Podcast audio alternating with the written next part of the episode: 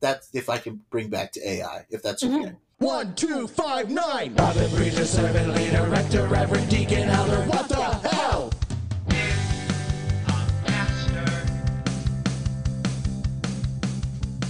Welcome to What the Hell is a Pastor, a podcast about life in set apart ministry. Each week, we draw on our experiences and challenges as current and former pastors to figure out what the hell it is that pastors do and how to do it as best we can. I actually think that AI has uh, just more in common with art than it does with nature. Ooh, okay. So, like, I, if there's any significance to human beings being co-creators, in my opinion, it's just to acknowledge that we do not form things out of nothing. Mm. That that we that we we have to be given materials to make stuff. Adrea loves to ask me about this now. Whenever we drive, you know, or, or, or in the car together, and she sees something, she's like, "Now, did God make that, or did people make that?" And I, and I have. She always asks me that, and I always have to be like, "Well, God, if it's alive, God made it." And if it's not alive, God made the stuff that we use to make it. Hmm. And she's like, okay, okay. And so she's like, so God didn't make cars. And I'm like, you're right. God didn't make cars. But God made the stuff that we use to make cars. She's like, oh, okay, okay. And I'm like, right. I just I just don't see how AI is much different than that. You know, uh, it's why I, I, I have a hard time you know, kind of taking seriously the kind of worry that it will develop sentience. We're talking about a qualitative distinction here. Like, nobody thinks the calculator does math. Or if they do, they're totally bananas. Human beings are the only things that do math. Like, like the calculator is an abacus. It's just a really advanced tool that we use to do math computers do not compute anything. Human beings compute stuff using computers. That that's it. Like, and so this idea that an AI, like like a uh, like I, I follow some of the sex workers I follow on Twitter have been talking about this AI porn business that's been going around. Um, because because people are creating these like outrageous, you know, AI pictures of you know naked women with with gigantic boobs and you know all this stuff. And and it's ridiculous and bananas and awful. One they're not creating the, the ai ai is not making women. Right. Human beings are creating pictures of women using ai and AI has to be fed a lot of data in order to make anything, right? It's just this extra layer of removal. If we only make using what was already here to make, AI only makes based off of the stuff that we made. Exactly, exactly. And even and even the kind of stuff, so like in the AI porn stuff, like some of the some of the discourse that some of the different sex workers who, or or just people who are studying this stuff are, are reminding us about this stuff is what makes the, there AI porn is not functionally different than revenge porn.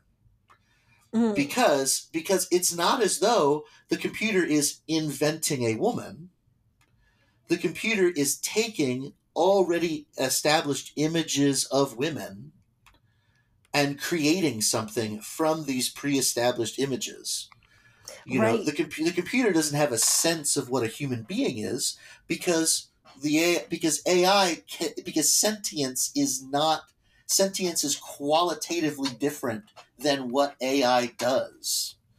Um, and, and, so for me, I, I, I, look at that and I go, well, I don't understand. For personally, I don't understand the fear. I understand the fear because it's very problematic, but it's problematic in the same way that revenge porn is problematic, or it's prob, or it's or like or deep prob- fakes, or like deep fakes are problematic. We didn't create something, or we created something, but we didn't create something from nothing, and we didn't we didn't make something appear out of thin air. We took material that already exists and we put it together. It can be a lie. It can be deceptive it can be you know scary and bad but it can't exist outside of us we're talking about a qualitative difference it's not a matter of ai if, if i if i can say it this way listeners like when I say qualitative difference, what I mean is if it's if so if it's a quantitative difference, I'll start with that. If the difference between AI and human beings was a quantitative difference, then theoretically we could add more things to the AI, more intelligence, more something, and eventually it would be like us. But that's not true. That's not how sentience works. There isn't no sentience, no sentience, no sentience, and then we've added enough stuff and now there's sentience. Sentience is total, sentience cuts across uh, the other direction from non sentience. So define for me your understanding of sentience so I make sure that I that I'm following. So for me, sentience is the primordial datum. Hmm. Uh, it, it, we cannot do anything else without anything anything human anyway without sentience. So sentience um, is specific to humans. So even though like an octopus dreams, octopi are not octopedal whatever are not sentient in that in that they you know are not human beings who who who know themselves as a self uh, i'm willing to say that mostly because i don't understand what it would mean for an octopus to be a self the only way i could conceive of an octopus being a self is if i imagine that they are like a human being. Now what about human beings like the the idea of like a feral human being raised amongst the wolves or whatever? Or or just humans who don't under don't who don't have a sense of self. Are they subhuman are they not sentient? Is is sentience a particularly human thing that all humans have the capacity for? Or is it a trait that is expressed in particular ways only in humans? I would say personally that it's probably a trait that every human being has a capacity for, sure. But uh, but I but I often think that when we invoke like the sort of feral human metaphor, right? Like the feral human metaphor, there of course have been feral humans, but you know what I mean. When we invoke that, like the Mowgli, right? Like the Jungle Book Mowgli, who mm-hmm. or the Tarzan, right? Um, there there is already a sense in in our you know kind of way of thinking of ourselves as humans where of course we understand that thing as subhuman. Right. Well, I mean, that's also wrapped up in white supremacy, but I hear what you're saying. Yeah, yeah, yeah, yeah, yeah. don't get me wrong. Like, I'm not trying to make a comment about like indigenous folks. Like, like you're right. Like, I, I want to toe that line well. My my point is, is like because human beings are social creatures. Like any any human being that has never been a social creature with other human beings is not properly human because human beings are not properly biological in that way. Hmm. I well, I don't. I, I am uncomfortable with this line of reasoning, and I don't. But I also I, I understand the point that you want to make because I do think that we are inherently social creatures. But I so I think that this is where that's not what I want to say. I think this is where definitions are really important and also where like everything gets murky. So when you are deciding what is essentially human and deciding um what like setting the boundaries of what a human is and also saying that like humans are the only ones with sentience right? We're the only ones with a divine spark. We're the only ones with like whatever the the image of god is or whatever like god has bestowed upon us to make us stewards of creation. You know like i if if God made us to have a particular role, then we are not in any way substantially really different from creation. We just have our particular role in creation. If God gave us something particular that is is a spark of the divine within us and we are we are the priests of creation and we are separate in creation from creation in some ways then we need to acknowledge that like all humans are separate from creation in this way and then you end up with people it, it gets very i guess i guess that idea to me has to be really examined so that we don't end up saying, oh, well, you know, black people who we have enslaved are really subhuman because, like, look at that person. There's no sense of self in there. When really, like, the self has been beaten out of somebody. And of course, they're days because you have worked them almost to death, you know? It's, um, it, it's such a tricky line to walk. And, and so like that's that to me is where like the real theological question lies is are we priests of creation because we are uh, divine in a way that the rest of creation isn't? And what does what privileges does that confer on us? And does it confer on on all of us? Or are we part of creation with a particular skill that god has decided to um, I don't know, elevate or or just recognize as okay, we can be this capstone species, we can be this steward. You're right. I think that is where like the the chief theological question lies, and, and but but for me, this line of reasoning is is is really a very practical line of reasoning. Like this isn't a line of reasoning I would use all the time, but mm. like it, I think we have to draw boundaries around these things and like talk normatively about these things. Otherwise, we are back in that like weird um, uh, slippery, you know, tension of nature and morality. Right? Like, okay, if, how do I want to put it?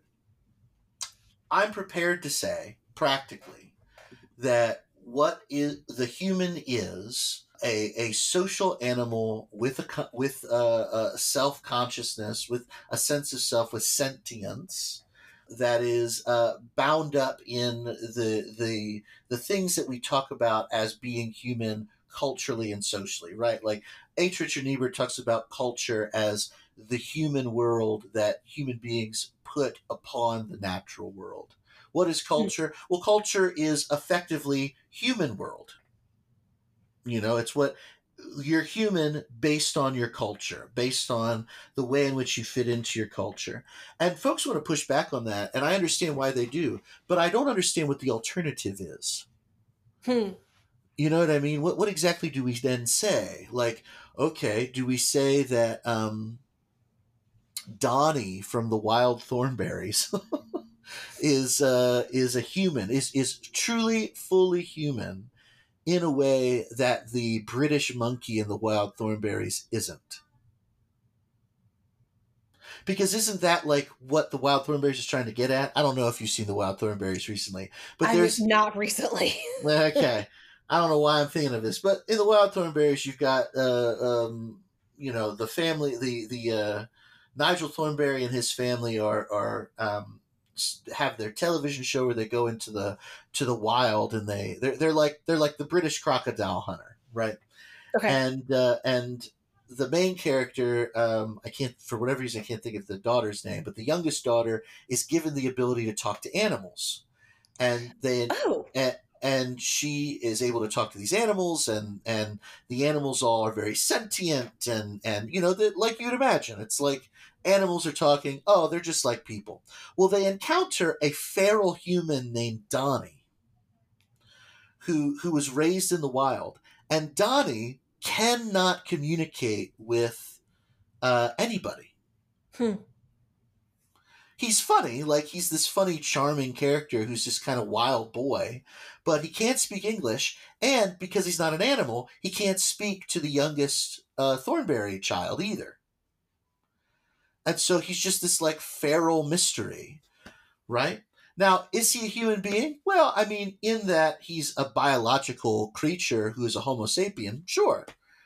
But uh, but the chimpanzee that they discover is is socially far more human than Donnie is he he's he's fully ingrained within the family and is able to communicate and is able to be you know it has has a sense of morality and right and wrong. Donnie doesn't have any of that. And so I, the question you're supposed to ask is okay where is the human line? And you're mm-hmm. supposed to the show is supposed to make you think oh well you know we're all you know animals are just as human as the rest of us. But then there's donnie who, because Donnie is biologically human but is not raised that way, Donnie can't fit in anywhere. Hmm. So it's actually Donnie that poses the harder question. Because uh, Donnie, if Donnie is supposed to be a true, full human being, then why is it all the other animals acting more human? Right. So, I, how does this intersect with Boston personalism? Because I feel like Oh, it, the the question. argument. Say what? I said that's a good question. I did not expect that question. Oh, I the only reason I say it is that like I feel like what we're saying here is that uh, you're a human if you're a person, and I know that like Boston personalism is based on the concept of a person, so that's that's where it came from for me. yeah, well, so so if I was a full throated Boston personalist, which I am not, like like they would want to make a hard, they would want to, they would definitely want to draw a hard line, and they want to say, yes, personality is the key to reality, and and a true and and and is therefore uh, persons. So like a hard line Boston personalist, like an Edgar Brightman, Edgar Brightman would say the only real things are persons Hmm. everything else is um, a product of personality whether it's a mental product or a physical product and so who who are the really real things things with personhood are the real things. And personhood or personality is um, uh, a center that is orbited by um, certain qualities.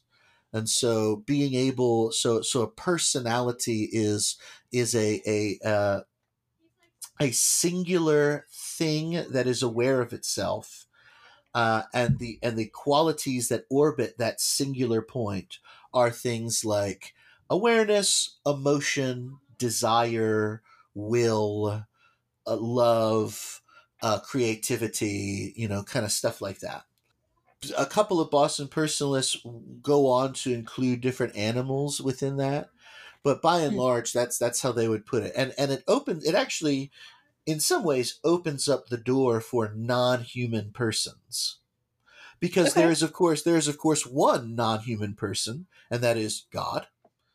You know, Right. like like uh, they Boston personalism is a theistic philosophy, and and they all for the most part are like, no, there's a God, and God is the supreme person, you know, in this way, a, a central unity uh, um, in continuity. And so, like, there's a sense in which, sure, you can have, if if you can, if AI was a was a self aware thing, knows itself as itself, can can say the word I and have it mean something to it right? Have it mean it itself. And it's and it's orbited by these qualities of creativity emotion uh you know all this other stuff. Then uh, i would say a boston personalist would probably be willing to name that ai as a person i think the problem though is is we're talking about something that is not um that that must be there in order for this conversation to even make sense. Right? Like, if there was no personality, you and I would not be able to have this conversation at all and have Oh, it see what you mean anything, right? Like, Mhm. per, that's why that's why I say that it's sort of the primordial datum, right? And so to say Gotcha. to say that an AI machine or an AI computer or whatever could um, fr- someday have that is weird to me because the someday part is what's strange. Like if I was a full throated Boston personalist, they would say personality is the primordial datum of everything. And somebody would be like, How is that possible? And they would say, Well, because God is the first. Like the first, if you prior to everything, there is personality hmm because it's God. And and so we're talking about something that that is not evolved. Right? We're talking about a thing that is sort of outside of evolution, according to a Boston personalist. And and frankly, according to me too, like I don't see how it's possible we can say that that the self or or the personality evolves out of a process because we're talking about something that is qualitatively different from process itself. Hmm. Maybe that's maybe that's false, and, and a lot of a lot of like uh, um, like biological evolution folks would maybe not a lot, but th- this is part of the reason why certain like atheist philosophers of mind would say there's no such thing as consciousness Right. because it's not possible. It's not possible for consciousness to evolve. It, Right. it's This is the gap qualitatively that we can't jump over. Yeah. Exactly, exactly. Um, and but but I always find that I find that line of reasoning bananas because what are you even saying? Consciousness is the only thing we know for sure is real. because Very very Cartesian, but yeah. yeah, but like how else how else am I supposed to get around that? right. you know how else am i supposed to get around the the starting data the starting prep the starting point is there is there is me and there is you and there is stuff around me sure are babies conscious no but but we didn't start as babies we didn't Right, right. we didn't the first things weren't babies you know the first things were something else Oh, this is this is all very interesting. Um yeah, so there's something we talk about a lot in science and religion is the god of the gaps. You know, like you you uh, the the the easiest example I think is like Newton, right? Newton looks at the uh, the orbit of Mercury, sees that it doesn't abide by like the rest of the rules that have been set for objects in the solar system, and says, "Well, God must just like periodically fix Mercury's orbit." You know, like we can't explain it. God must do it. When like the real answer is because the Mercury is so close to the sun, the bend in space time around the sun warps Mercury's orbit, so it, it it behaves differently than expected. Um, and so that's like that's a gap, and you just put God in that gap.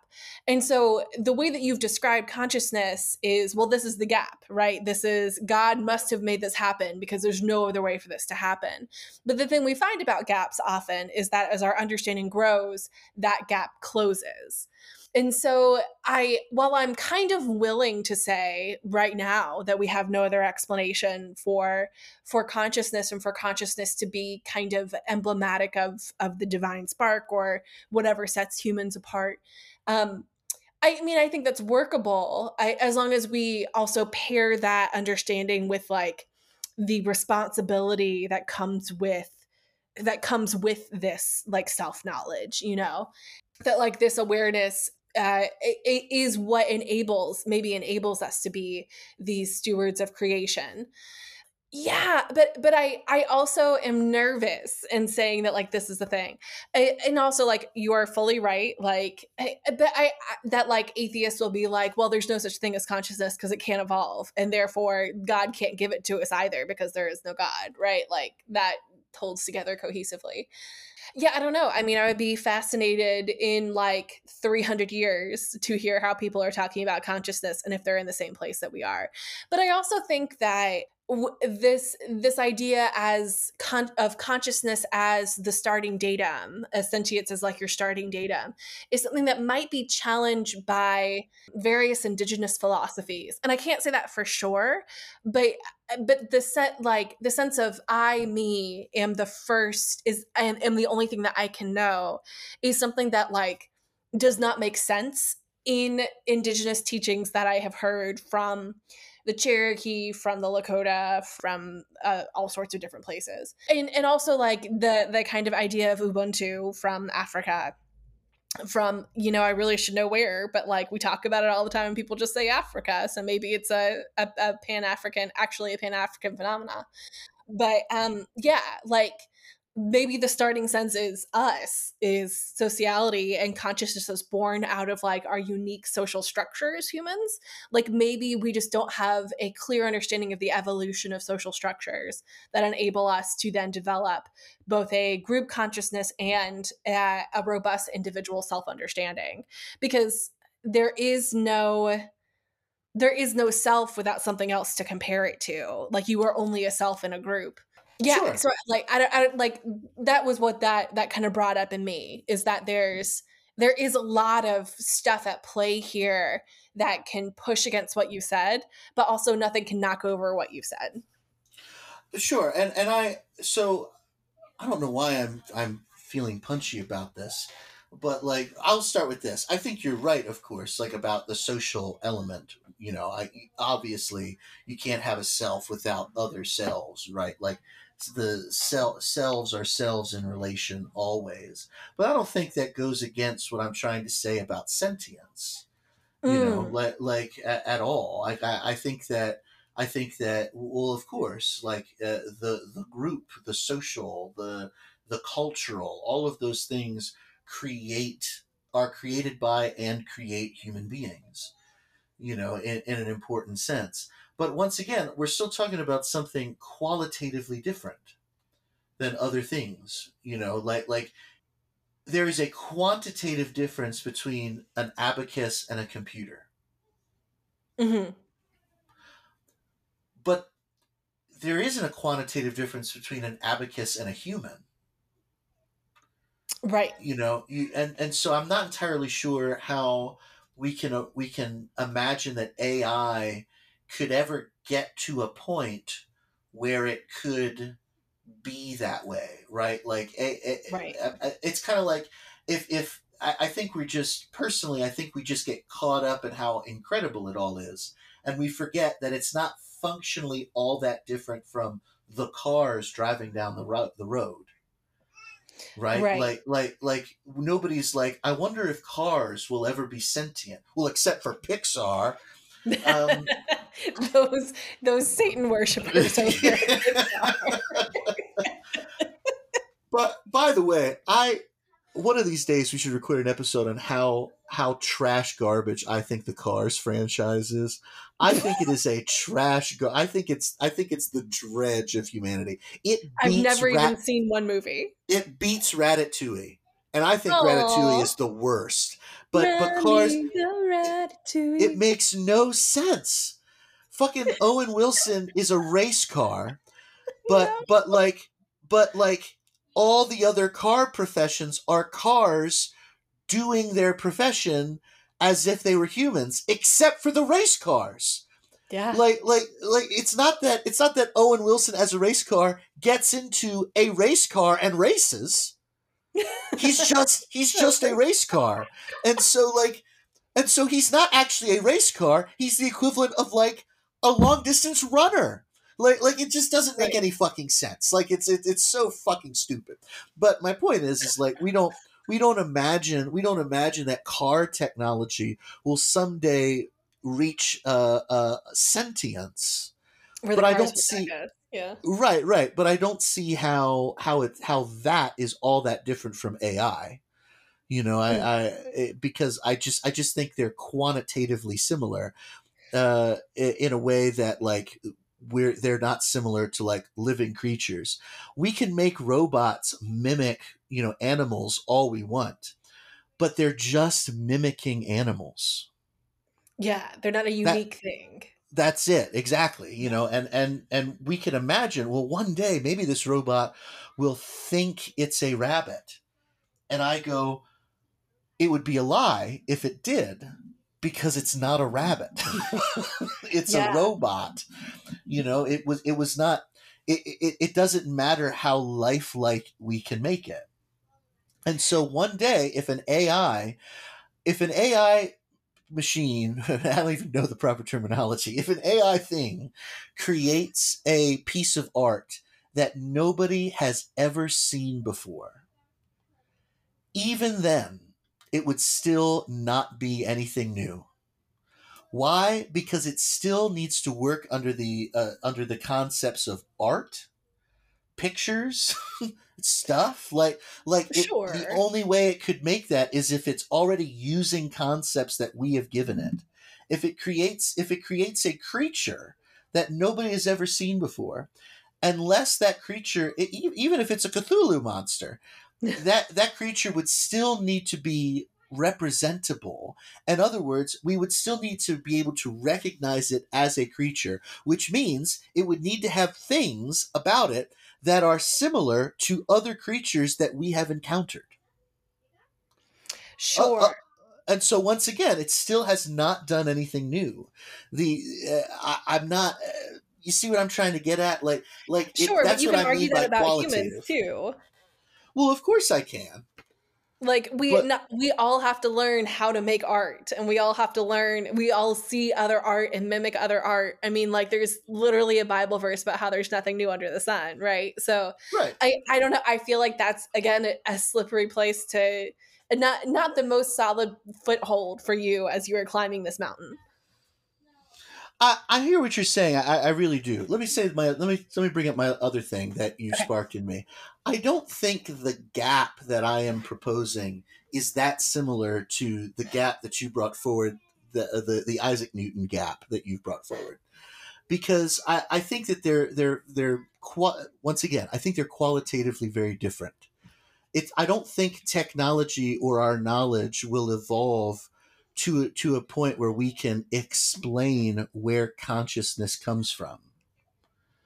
Um, and I don't think that's a gap. I think that's just a, a, a I think it's just a fact of what consciousness is because I think it's before we can do science, consciousness must be a thing Right. right? And so like that's essentially what I mean by the starting datum, right? Like if you go Gotcha. to a human brain, if you if you dissect a human brain, open it up, you cannot point to where the consciousness is. Sure, yeah. Oh, and the consciousness is right there. No, you you can't do that. You can tell me as many things about the brain as you want. And and our and our ability to say more things about the brain will only increase and increase and increase. But I really don't think we'll be able to point to where the consciousness is because it's not material. It, Right. it doesn't it doesn't spring from the machinery of the brain it, it's it, it might be reliant on it just like anything is reliant on material but like it doesn't it doesn't come out of that it doesn't it, it, it wasn't as though our brains suddenly you know after thousands and thousands of years of evolution became so complex enough that that it produced consciousness i i don't I, eh, or or if that's the working theory that gap is so big because we're talking about the gap between material and non-material things. Right. We're- Well, okay, so then then my question from that is what if one day they do discover that like, oh, here actually, this is where our idea of ourself comes from. This is the spot in the brain. It's hidden and tucked away under here and that's why we've not seen it before. And oh, it must have evolved from this and this because we found evidence of this in like chimps or whatever, you know? Like what what if they do find one day the thing that that creates consciousness and it turns out that consciousness is not a non-material phenomena it's just another sensation Well, then it would be really weird because consciousness does not appear that way, and I would be tr- and I would try to figure out what exactly we uh, what thing is uh, how do I want to put it? If consciousness is an illusion, what is being tricked? yeah see that's yeah you're right you always do kind of come back to that yeah yeah right? Like, oh, consciousness is false. Oh, so what do you mean?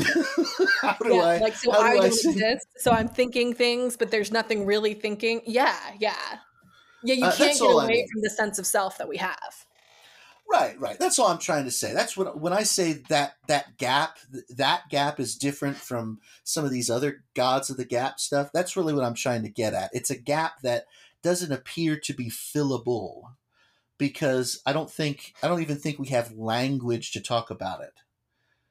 Right? Like like I do not exist. I do not exist. I do not exist. Okay, well that statement itself means nothing of course I exist because I've just said I do not exist. right Right? Like now I guess you can say, "Oh no, that's an illusion." But then once again I go, "Okay, well then what is being tricked?" Like like, Yeah. "Oh, we're just we're just living in a dream." Oh, okay. So there is something dreaming something. Yes. Okay. Well, you see my problem. Like that's all I mean. And and so I I I offer that, and I say, mm, I just don't think AI can can get to that point. And if it could, if it could get to that point, I don't really see any morally uh, bad reason why we shouldn't kill it. Ethan.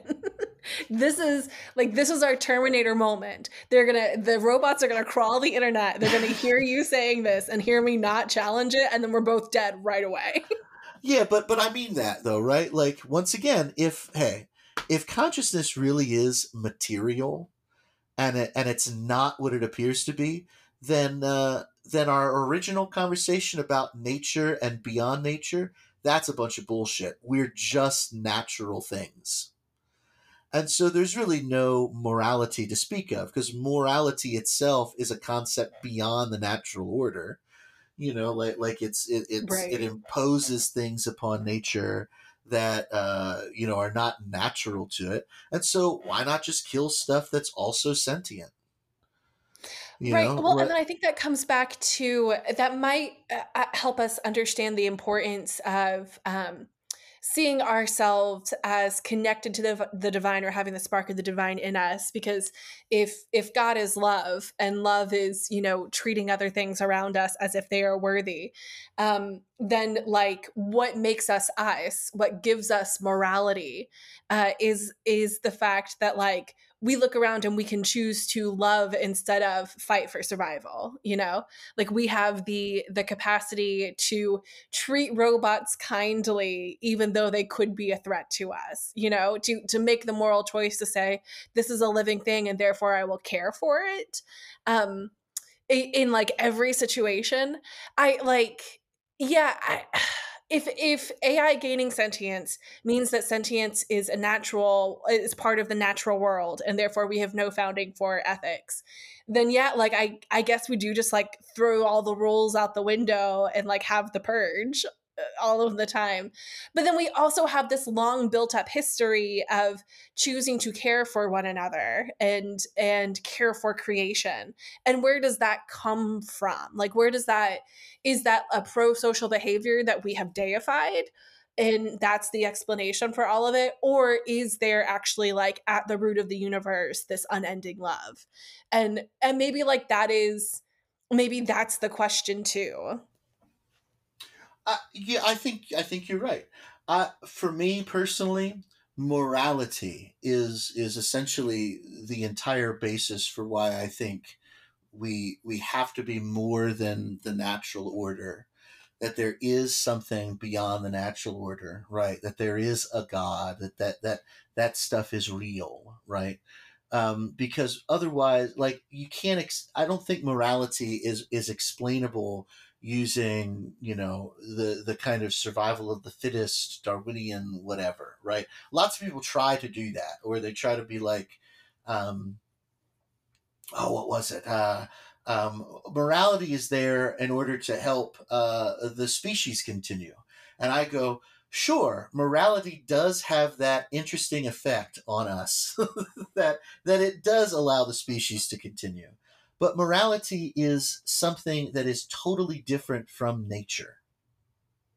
Mm. It's not it's not the same thing. It, it's not it's not even that it's not found in nature. It's that it is unnatural to nature.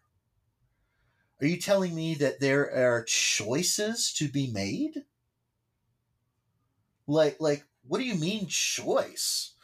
Like you telling me that there's a right and a wrong decision to make, and right and wrong not in terms of right being the thing that makes the makes everything feel good, and wrong being the thing that makes everything feel bad. That it actually goes beyond that. That sometimes the right choice can feel bad. Is that right. what you're telling me? because that goes beyond anything, not only anything in nature, it goes beyond the entire concept of nature. Um, if somebody says, if you walk into a, uh, if, if it's raining outside and, and you walk into a space of, of uh, you know, of outside where it's suddenly not raining and you look up and above you is suspended a tent. There's no poles. It's just there. It's just there and it's stopping the rain from falling. And you look at your friend and you say, why is that tent there? Where did that come from? And his response is, it keeps the rain off of us. that is not an answer. that is not an answer to where the tent came from. It's just what the tent is doing. It, it, we we are obliged to ask where the tent came from. It's the same thing with morality. If somebody says, "Where did morality come from?" and their response is, "It keeps this the species from you know from dying out," that doesn't answer the question. It's like, sure, there's a practical benefit for its existence, but you know what else would be practical? you know, m- motorcycle legs would be really practical for me. I could then ride really, really fast, and I would never have to walk. Detachable motorcycle legs, yeah. Yeah, that would be super practical. But uh, but if I suddenly had them, you would not find that answer to be very uh, compelling. Where where did you get those motorcycle legs? And my response is, it helps me go fast. you you would be like you're insane like it would be bananas that's all my thing is i just want to i just want to point out that from Right. my perspective morality is is sort of that defining feature that that goes that that both demonstrates that there's something sort of beyond nature that undergirds nature that supports nature that that maybe calls nature into existence and that human beings partake and participate in morality makes us more authentically human your your thing where you're like well what if we as human beings treat the robots kindly and and and you know even the robots who are trying to kill us my response is yeah sure we try to humanize the robots Uh, yeah. Ugh. Fair, fair. You see what I mean? Like, like, isn't that what domesticated animals? Like, that's the point, right? Oh, I here's my dog. I've put a I've put a sweater on him. Yeah, I have humanized the dog. Right? I, I, I, am trying don't know that. I, that might be apples and oranges. I disagree. I do. I disagree. I I, I think uh, I think Marx is right. I, this is an essentially Marxist take. Like Marx would say that the whole point of nature is to humanize it. He says that in one of his theses on Feuerbach. Like like the point of nature is to humanize nature. Is to make it not only hospitable to humans, but to make it more human. And uh, I've, I think he's obviously correct. Hmm. I do. I think he's obviously right. I, I I think any human attempt to to mold and bend nature to our will might be a a corrupt version of our instinct to humanize nature. Ooh. Okay. Okay. I'm on board with right? that. You see what I mean? Like like isn't that make sense? Like we look around and we see, oh, nature is violent and does not care. There's beauty and sublimity to it, but it, it doesn't give a shit, doesn't give a shit about right and wrong. It cares about existence and survival. And and we look at that. We look at uh we we we we look at a, a lion killing a gazelle, and we have to learn to see it as something we shouldn't care about. Because our initial our initial response is it shouldn't be doing that. Right. right? We there should be there should be peace. I mean that's why the patristics had this vision of of of a redeemed world with no death where the lion and the lamb really do lay down with, each other it's why they they envision this idea that it's actually not in god's plan for the lion to eat the lamb or for the lion to eat the gazelle that is actually a product of fallenness and now part of our job is to humanize it is to or divinize it we might say to bring it into its full glory and it, as as uh the as if it were the burning bush. Mm. I Right. like that. Yeah, I, I mean, I think if this also brings a new uh, dynamic to the man and the woman in the garden choosing to eat the fruit of the knowledge of good and evil, the fruit of the tree of the knowledge of good and evil, is that um, it it kind of seems very true to us that there is this original moment where the there's a choice between doing what is moral and feel might feel bad but it's still the moral decision or doing something that feels good but is the immoral decision.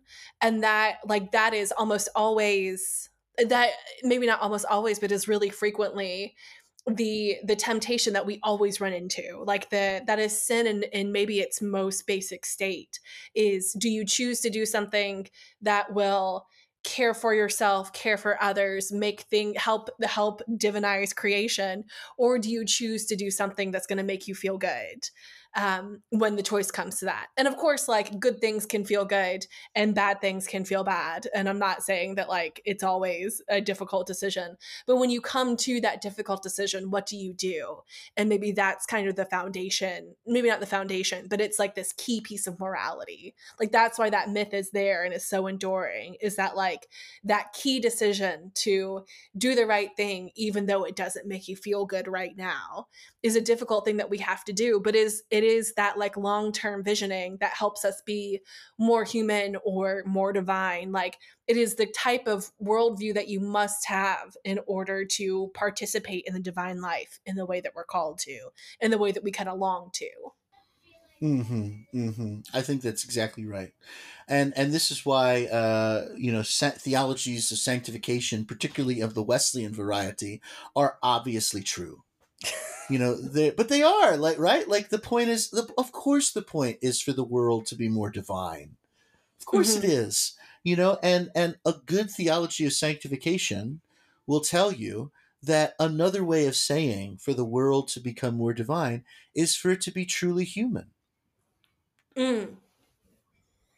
right like mm. that's this is another way of saying that right because because fallen humanity is not true humanity you right. know that that's that's i think the central a central tenet of christianity that that the fallen state it's not that it's not that fallen humans are like worth less it's not what i think anybody's saying. It's to remind us that it, it's it's the it's the central theme of what the incarnation of jesus really is.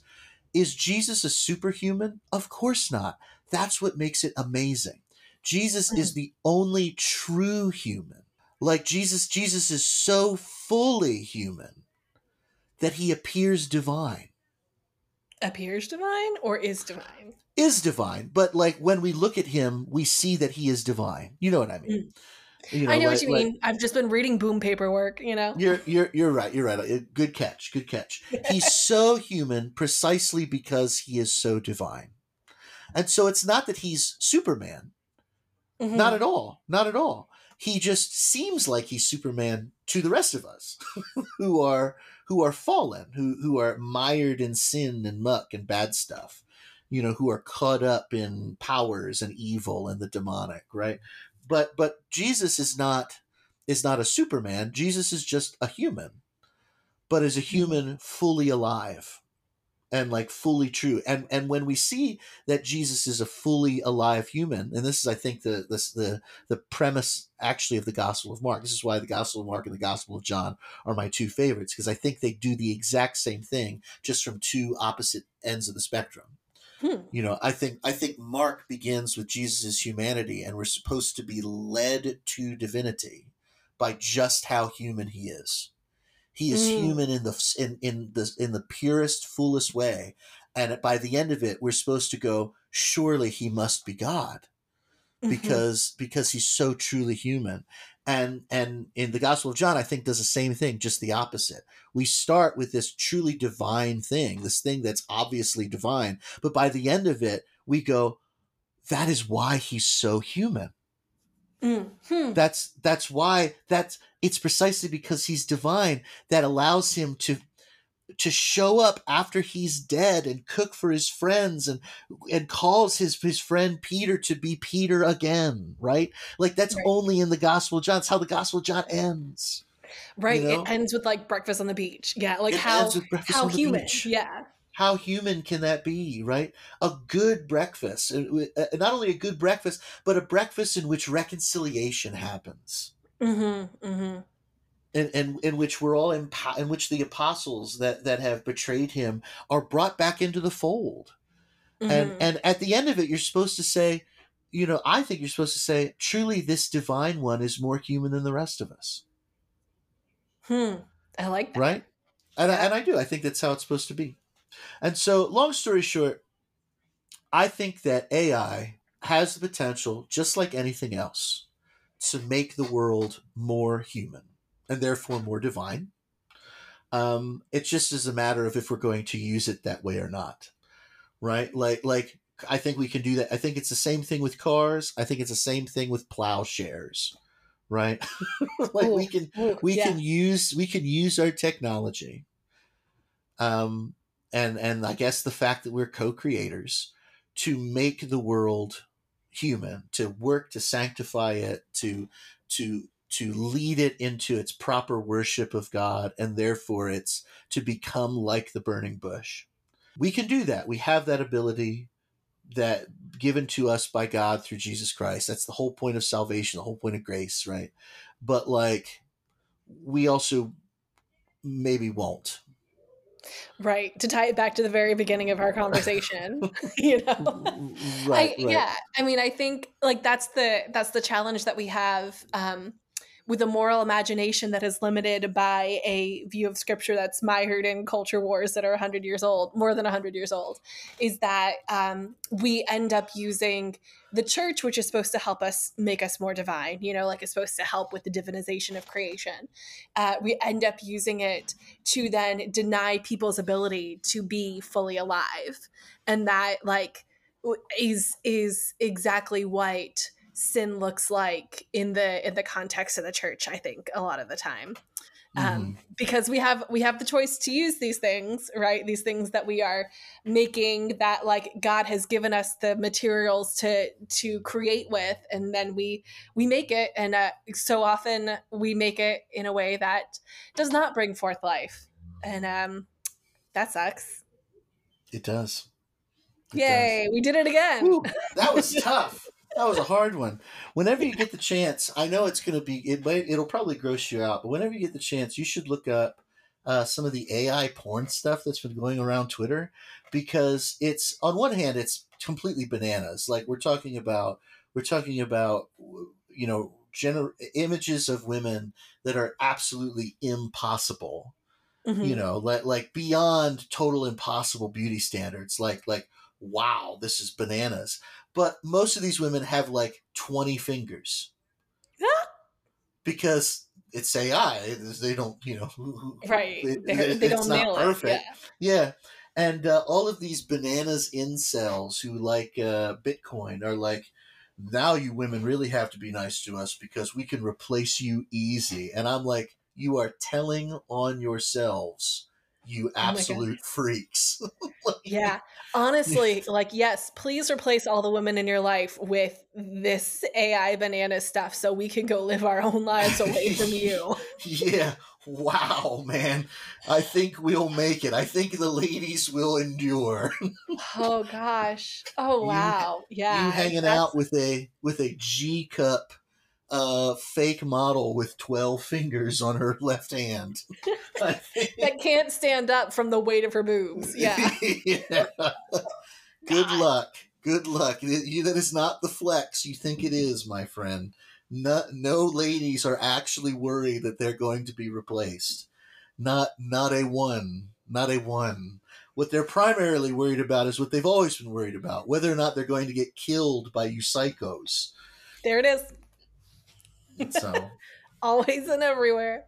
Oh man. Well, let's wrap this up so I can go back to my true crime podcast, which I think the next episode will be about an incel who killed a woman because he wasn't like her his AI dream. That seems like that's the next right. one I'll How hear. come you don't? I, I can only get off now if women have 12 fingers. we don't That's kink shame on this podcast, Ethan. Oh, I'm sorry. You're right. The incels are the incels are exceptional individuals made by Jesus. Oh, you know, they are beloved children of God. they are beloved children of God. I just want to say that this is what happens when we don't have a robust uh, theology of the human being outside of nature.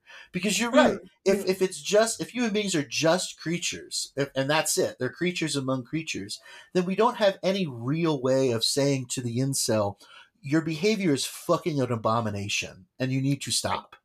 Right. right like Right. like we not not really it, it all just becomes whether or not we can wield enough power to enforce our will right like that's always what it, Sondra Wheeler used to say that if we don't have if there's no such thing as right and wrong if there's no such thing as as truly good or truly bad in in in a full transcendental way, then the only thing that is real is power. And and whether or not we're prepared to enforce our cultural worldview on everyone else using it. Right. Yeah. Right. You do end up back there, yeah? And so either it is perfectly good and holy and just that there are gay people in this world, or there's no such thing as any of that, and the only way we can protect gay people is if we kill conservatives. ba, ba, ba. Anyway, this has been an episode of uh, What the Hell is a Pastor? We are Ethan and Joe. We will see you next time. Hopefully. Hopefully, unless the overlords come for us.